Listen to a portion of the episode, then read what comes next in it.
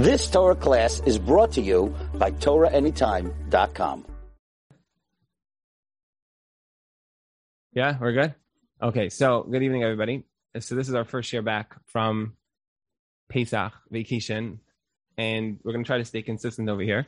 We do have some um, new shiurim that we're going to be rolling out soon, so stay tuned to nasanow.com, and you'll stay informed um, especially those of you who are transitioning from single to married life. Hopefully, we're going to do some things to target the married uh, female audience. Some people were reaching out. They were like, why is it that when I get married, all of a sudden there's nothing for me? So we're going to try to target that, um, Hashem, in the next few weeks. Stay tuned for some updates over there. So tonight's year, as uh, probably everything that we do going forward, um, is going to be Lili Nishmas Rabbi Wallerstein, Zachariah Shimon ben Yitzchak HaKain, who you know, his Patira and his Levaya was a couple days ago. It's very hard for us to sort of process that, but I oftentimes find in in general in life, like almost like the Daf um, sometimes like whatever's going on in Daf actually coincides with like what's going on in the world. So where we are holding in our Midos series is the seventh of the uh, 13 Midos that a person has. And I think that this idea, of this concept that we're going to discuss tonight, it like basically epitomizes a lot who Rabbi Wallerstein was and what he lived for. And um, I'll introduce the idea. We'll talk about it a little bit, and then I'd like to just share with you some thoughts, if I may, about Rabbi Wallerstein himself, because you know sometimes there's like abstract ideas, and sometimes those ideas you see them in a person, you're able to like learn from who that person was. And I think that there's no greater aliyah to somebody's neshama, not just learning um, in their schus, but also learning from them who they were and how they lived. And if we could maybe take one or, one or two of these ideas and sort of run with that, I think that uh, it really would be tremendously impactful. Um, before I even begin, I have to tell you that there's um, a sefer called Kav Hayashar. Some of you may have heard of it. Some of you may have not. Some may, may maybe you heard of this through Rabbi Wallerstein. He talked often about this sefer called Kav Hayashar. Um, it's a mystical sefer, very fascinating sefer that goes through a lot of deep, deep, deep, you know, ideas, many of them based on Kabbalah. And Rabbi Wallerstein picked this up many years ago and actually transformed who he was. Um, and he used to teach from the Sefer a lot. And they started now a group where men are able to join and learn one parak of Kav Yashar. It's like 102 Kav, right? 102 prakim. And each person takes one parak and they learn it. But somebody, when they filled up, like in a few minutes, somebody said, let's do Kav Hayashar, Kav times 102 times Kav Hayashar. So they're in the middle of now getting all the people to sign up for however many prakim that they're going to be doing to learn 102, 102 times. And a lot of, you know, very big tzaddikim used to learn Kav Hayashar 102 times because it like sort of impacted their neshama. So something as simple as everyone saying giving a share on a certain sefer made, you know, which is an impactful sefer for him, um, people learning in his class is amazing. But I'm, I'm hoping that not just learning in his class, but also transforming who we are, learning from that could also be very, you know, effective as well. So tonight's topic is the concept of tzedek. And tzedek, the, the basic understanding of tzedek is righteousness. So there's a midah that a person has to be righteous. And a person might think that the idea of righteousness is that you know, you live in a basement and, you know, you, you meditate a lot and you talk to Hashem. But the way that the Sefer Cheshbon HaNefesh, which is what we've been learning all these, you know, months, defines the concept of tzedek is, is, is completely different than that. Is that what tzedek is, is that a person, and we know this, I mean, this is Aleph base, is that a person is comprised of a guf and a neshama. And the guf, the nefesh habahami, the, the natural instinct of a person is created to be egocentric. It revolves around their life. That's how every single person is created. Now, why is that? Why is a person created egocentric? Like everything's about them. The answer is, is because if a person was born completely selfless and they didn't think about themselves at all, they, they wouldn't look out for their own well-being. So as as a matter of like importance, because survival, if person is not surviving, then it just doesn't work. Hashem created a person with a an animalistic drive to eat and to sleep, to look out for yourself, and that's how that's just how we live. We exist person doesn't just like walk off a cliff. A person like has like stranger danger. A person person is born with natural instincts which are there to preserve their life. And that's the nefesh about every single animal in this world has it, from a goat to a bird to everything, to a human. Every person has that. On the flip side, our neshamas, our teva of our neshama is the complete opposite. Is that our neshama is a chelik kamimal. It's a piece from Hashem. And a piece of Hashem means that it is Hashem. It's like an apple is an apple tree. You can't plant an apple tree and get an orange. It just doesn't exist. So what is our neshama? It's a chelek kamimal. It's a piece from Hashem. So what is Hashem? So we know that Hashem is kol yachal. He doesn't need anything. So why did Hashem create the world? Ah, ritzayne lehetiv. He wanted to give, to be mative, to give to other people, which means that the essence of who we are, which we don't really tap into enough, is the idea that what we want, our innermost drive, is actually to give to somebody else. But it's coupled in this goof, in this body that wants absolutely nothing to do with anybody else, and it only wants self self preservation. And that balance is why we live our lives very much looking out for ourselves and forgetting about the rest of the world, or looking out for the rest of the world and forgetting about ourselves. But a person who has a healthy balance between looking out for ourselves and looking out for others is a person who is able to preserve himself, look out for himself first, and then, of course, the things around him that he needs his family, his sleep, his food, whatever. And then to look out for other people and to do for them selflessly without expecting anything in return. That is the balance. And a person who does that, they have epitomized the midah of tzedek. We know it's also like these days, right? Am Rabbi Akiva, Rabbi Akiva says, What's the biggest rule in the Torah? You should love your neighbor like you love yourself. Why? Why is kamecha so important? Because there's there's there's a series over here. You have to love your friend, which is your neshama, which wants to love other people Kamaicha, the same way that you love yourself, which you have to love yourself. It's your teva to love yourself.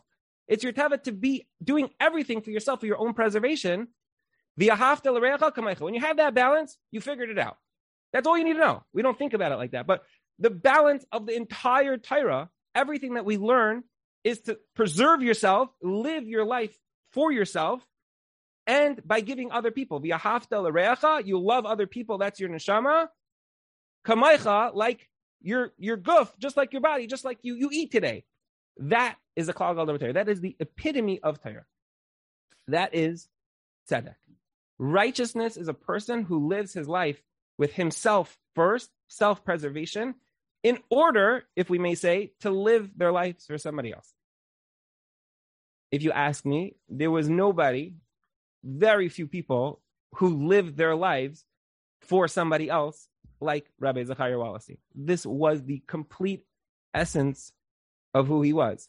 You know, I was talking to him, and I want to share with you tonight about five or six, maybe just stories about just the, who he was and things that he shared with me, you know, throughout the years that it really just like, I can't explain it. Like it epitomized, you know, how he lived his life and the direction that he gave to so many of those who who who were around him many years ago, I have to tell you, I started teaching in his seminaries and I was there for a number of years. And it, it, was very rare that he would like, you know, I think it's very rare for many institutions, but not for him. He would consistently sit down with his teachers and he would like give direction. Like, this is our mindset for like from now for the next, you know, six months. Like, this is what we have to instill in our students for now for the next six months. Like, he was very focused on like giving direction not just to the students but also to the teachers so that there was like a complete like like from top down there was everybody was on the same page with how they did things so one of the things that rabbi Wallerstein used to say because i used to sit with him with so many people who were struggling in various forms many times till two three four o'clock in the morning we'd be up the Ohr Naava Shabbaton, if anybody's ever been on that, there was like absolutely no sleep whatsoever, right? Like your brain cells are off. It's five o'clock in the morning. You can't even think straight right? And and I would sit with him and I would say to him, like, Rabbi, like, what are what are we doing here? Like, like this is crazy. We're not eating. We're not sleeping. We're, we're this is crazy. And he would say, look around this hotel. How many hundreds and hundreds and hundreds of girls are here? So yeah, it's true. He would say, Do you understand that when your sister has a question, when your daughter has a question, you don't sleep because they're bothered by something. That was that was the essence of who he was. It was I am living my life for these other people, no matter who they are, no matter where they come from, no matter the tattoos, the piercings, didn't matter to him, any of that stuff. He saw right through it. He would say, Ay nebuch, like this person is suffering. They're going through something now. It's so hard. That was the essence of who he was. And if they were in pain, then that was, he had to address that. It didn't make a difference, like that he didn't sleep or that he didn't eat. And then he would take some time for himself and his family, and then he would write, go right back into whatever it was that he was dealing with. I was looking through my texts with him today. I was just scrolling through like my text messages. He didn't have WhatsApp because he had a dumb phone, but but you know we tried to convince him to get a smartphone and to have WhatsApp, but he he didn't he didn't bite. He wasn't interested, but he he, he would text, and I was going through all my texts with him, and essentially this is this is the nature of almost every single one of his texts. Ruvain, call me ASAP. Ruvain, emergency, call me right now. Ruvain, pick up the phone. I need to speak to you, emergency. Like literally every single one of them. Or it was it was Ruvain, how's the Hasidic couple from Williamsburg? Ruvain, how's this, you know, girl that I sent you last week? Ruvain, how's this and this guy? Every single text. There was almost nothing there that was about him or anything like that. It was just solely fixated on other people who he remembered years later. Many people he met with them one time. He would get into whatever they needed. He would refer them to whoever they needed to go go to. He referred to himself as an emergency room doctor. He said some people they have doctors and you go to the doctor all the time, doctor knows who you are. He said, Me, I'm an emergency room doctor. Emergency room doctor deals with a person, does what they need to do, and refers them to somebody else. It doesn't didn't sit and counsel people on and on. But so many times I would sit with him and he would say, How's that couple? I'd be like, What couple? He's like, Yeah, the one I sent you. I'm like, Which one did you send me? He's like, Yeah, like in 2016, I sent you this couple. Like, Are you serious? Like seven years ago, like you sent me a couple, like you're asking about them? Yeah, yeah. Are you keeping up with them? Like, what's going on with them? I need to know how they're doing. His entire being was other people. There was nothing there that was about him. That was his entire life. Because he viewed, and he said this straight out. I heard these words from him. He said, Every neshama is important. He didn't view people as people, he viewed them as neshamas.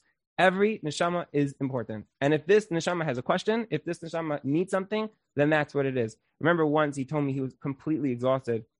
He didn't tell me the story, but he told me that he was with a girl who needed to be transported emergency on on an ambulance. And he was up the whole night and he was being transported from one place to the other. Didn't get into any details with what the story was.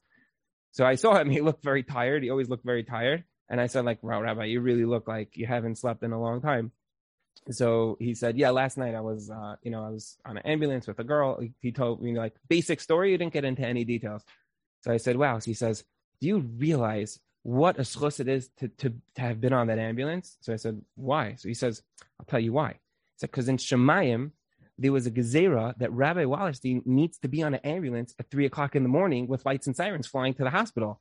He says, so it was a schus that I was able to be there for somebody else. And that was how I fulfilled me being on an ambulance at three o'clock in the morning. He looked at it as his schus. I would look at it like you're keeping me up. He, he, he viewed every person as it has nothing to do with him. And I heard him say, um, he said it when I interviewed him on Torah Anytime. He said, when a neshama is in pain, when someone else is in pain, the only thing you have to do is get out of the way. This has nothing to do with you. The only question is, what can you do for somebody else? This is not about you. This is about them. And your entire decision making has to be what do they need? Whatever they need from me, I have to be ready to give up for myself just for them. Because a neshama is in pain, it has nothing to do with me. You need to do one thing get out of the way. But you're working for the king, you're working for Hashem. It's his daughters. So when you're working for his daughters, you have siyata dishmaya. And, and, and he puts the words into your mouth and he gives you the kaichas and he gives you the energy that you need. And it was something that he constantly said. I would say to him after a speech, Rabbi, wow, that was like such a powerful, amazing speech. To me, I didn't give the speech. I just got up there. I opened my mouth and like the words just came forth. Like Hashem put the words into my mouth because this is what these girls needed to hear. Everything to him was about the recipient. Everything. There was nothing about him. I remember we were once sitting on a panel together on a program. And um, we were sitting and there was somebody on the panel that Rabbi Wallerstein didn't see eye to eye with him. They started, people started asking questions, and this person, every answer, Rabbi Wallerstein, you could see he was, he was fidgeting. He was, he was getting very agitated. It's not recorded. It was like on a, it was on a yantef. He, he was visibly agitated by this person's answers. And I would give my answer, and Rabbi Wallerstein would give his answer, and this person would give his answer. And every time this person opened their mouth to talk, Rabbi Wallerstein just he he couldn't like he was getting agitated. Finally, after like the third or fourth question and answer that was given, Rabbi Wallerstein, very uncharacteristically, because he would he usually wouldn't give musar. He would, you know, give over messages or ideas. And like it was very uncharacteristic, but he he he like stood up and he said, I I have to say, and he went on to say about this person who was sitting right there. He says, I completely disagree with every single thing that's coming out of your mouth. I wouldn't trust anything that you say. I wouldn't send anybody to you for anything, let alone marriage, which is pikuach nefesh. And I'm really sorry that I have to say this, but I have to say this. I don't trust you. And then he sat down. The tension in the room, you could cut it with a knife. There was for sure over a thousand people there. I was, I was so, I, I couldn't even I was like, wow, Rabbi Wallerstein, it's so not his type of thing to do. Later, I went over, I said, Rabbi Wallerstein, that was super uncomfortable, you know, like sitting in a room where you're like, wow, like I, I was like, I, I was so uncomfortable. So he said, Ruben, why are we sitting on a panel? We're here for ourselves. He said, do you understand A thousand people that are being fed something that I don't agree with. We're not here for us. Yes, it was uncomfortable for me too. We're here for those thousand people and for them to hear something and not know that that is not MS, that that is not how you build a marriage, that that's not how you live your life. I can't sit still because this is for them. He said, this was, I was the most uncomfortable person in the room. He's not a hothead. He's not somebody screaming. Every single decision that he made, everyone had to do with somebody else. There was there was nothing about him in that thing. Am I going to be embarrassed? How are people gonna gonna hear it? Are they gonna are they gonna come after me? None of that mattered. The only thing that mattered was that the people who are sitting across from me are they getting my message? Like, is it coming across in a way that they understand? Do I have to take a position or a stance on something? He always said, he always said, I don't work for anybody. I work for the boss. If, if, if, if what I'm saying, I believe this is what the boss wants people to hear, that's it. I work for Hashem. Hashem is the only person that I that I work for, and that's that's how I'm going to live my life. You know, when he when I met him, and I told him that I was an accountant, he was so excited. He said, "Oh, I love that." I said, "Why do you love that? It takes away from other things that I could be doing in my life." He said, "No, it's not true. Because you're an accountant, you're financially independent. He says, you, you could, you could be like me. Like you could say whatever you need to say. Don't worry about anybody else. I like that about you. Like he was so excited. And he told me how he lived his life. He said, I had my business and therefore I was able to do whatever I wanted to do. I could say whatever I wanted to say as long as I'm answerable to the one above. But I have to make sure that I have that. So how do I do that? I have a Rebbe. I have a Rav. He always, always, always asked Shilas. Always. There were times that I would tell him certain things and he would, I would say, like Rabbi Lawson, you need to do X, Y, or Z, or I think you should run this thing. Okay, I have to ask a Shaila. Like everything was a Shaila. There was no no nothing without a Shaila. Rabbi Gamliel or or, or Shimon Galei or whoever it was. Always, I have to ask a Shaila because that's how we live our lives. Everything is with a Shaila. As long as he knew that he was working for the boss, that was the most important thing. I once called him up and I um, told him I said I have a crazy idea, which seems to be a common theme. but I told him, I said, I have a crazy idea. I said, there's, you know, a lot of girls in Flatbush, when we lived in Flatbush, who are, you know, they're living in basement apartments or what have you. And Shabbos for them is very, is very boring. They don't have a lot going on in Shabbos. Many of them struggle. They struggle with Shmir Shabbos. They, it's very hard. Shabbos is very challenging for them. And um, I think it would be very nice if Ohr Naava started a program where they invited girls to stay with, you know, to, to have Shabbosim with families. Um, it'll be hosted, it'll be catered, you'll have waiters, like it'll be like a nice Shabbos, you know, something that we can that we can do.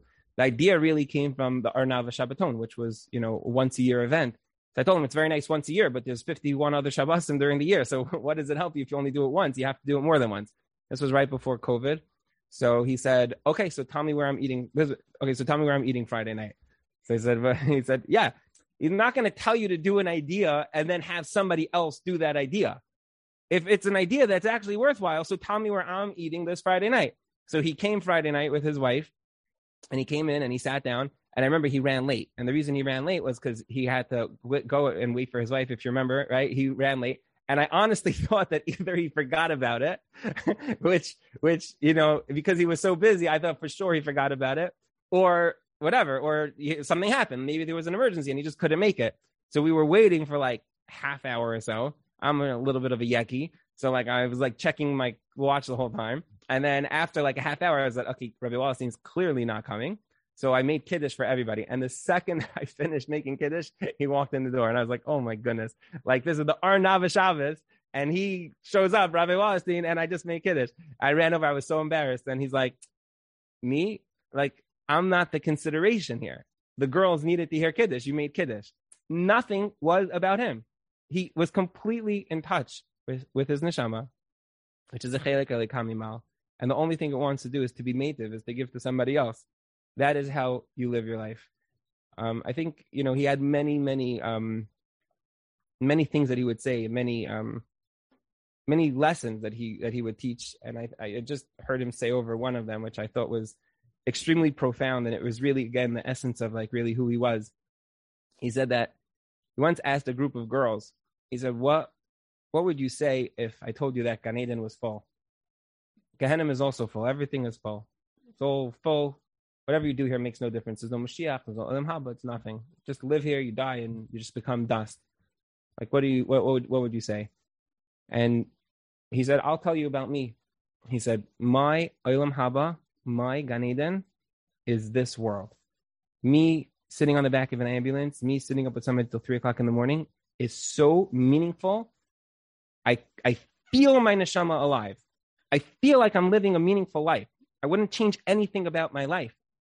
I don't need the world to come, which believe me, you hopefully will have binoculars to be able to see the guy with the binoculars who's looking at him. You know what I mean? Like what he accomplished was unbelievable. I don't need the world to come to make me know that I'm living the right life because I feel it in this world. I'm not living for Olam Haba. I'm living in Olam Hazeh. I'm living Olam Haba in this world. I'm living a meaningful, purposeful life. That was, you know, who he was.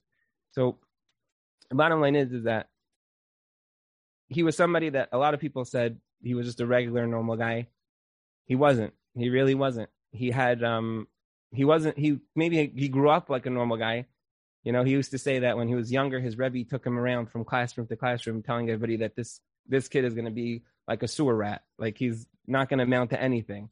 Like he didn't grow up, you know, as an Eloi, as a genius, as anything special, but he did have he did have a midah, and I think that this is the key for all of us is that when we think of greatness, we oftentimes think of like, you know, Chaim Kanievsky and, and the Steipler, and at least for me as a man, you know, like you think of people who like are very, very learned, or Rebbetzin Batsheva Kanievsky, right? Chidavin, Shachar, Smecha Meir, Musaf Nila. Like you, you think of people who were just so great and they were always davening and they were so connected. And that's, that's for sure, for sure. But there's 13 midos of connecting to Hashem. There's 13 not just one. It's not just about dvekas, and it's not just about it, part of it. One of them, Rabbi Kiva Like this is the essence of the Torah. You live for somebody else. You don't live for yourself. And in that sense, there were very, very, very few people who lived with the level of Avas Reim, of, of loving somebody else like Rabbi Wallerstein did. Very few people. That was the, almost the essence of who he was. You ask anybody who was Rabbi Wallerstein, it was somebody who always answered the call. He answered call after call after call, no matter what the call, no matter how crazy it was. Like there were times I would say to him, like Rabbi Wallerstein, I'm dealing with the craziest thing, and he would say, yeah, yeah, you know. And he, he became my address when I needed somebody. I would call him up and say, I have an emergency thing. I need somebody. He would, no problem. Call this Rav, call this Paisik, call this psychiatrist, call this. He knew he was dialed into every single person on the top, like in his mind, because he lived for other people. And in that sense, he was a gadol of all gedolim because he had a midah. And the midah was If somebody else is in pain, it has nothing to do with me.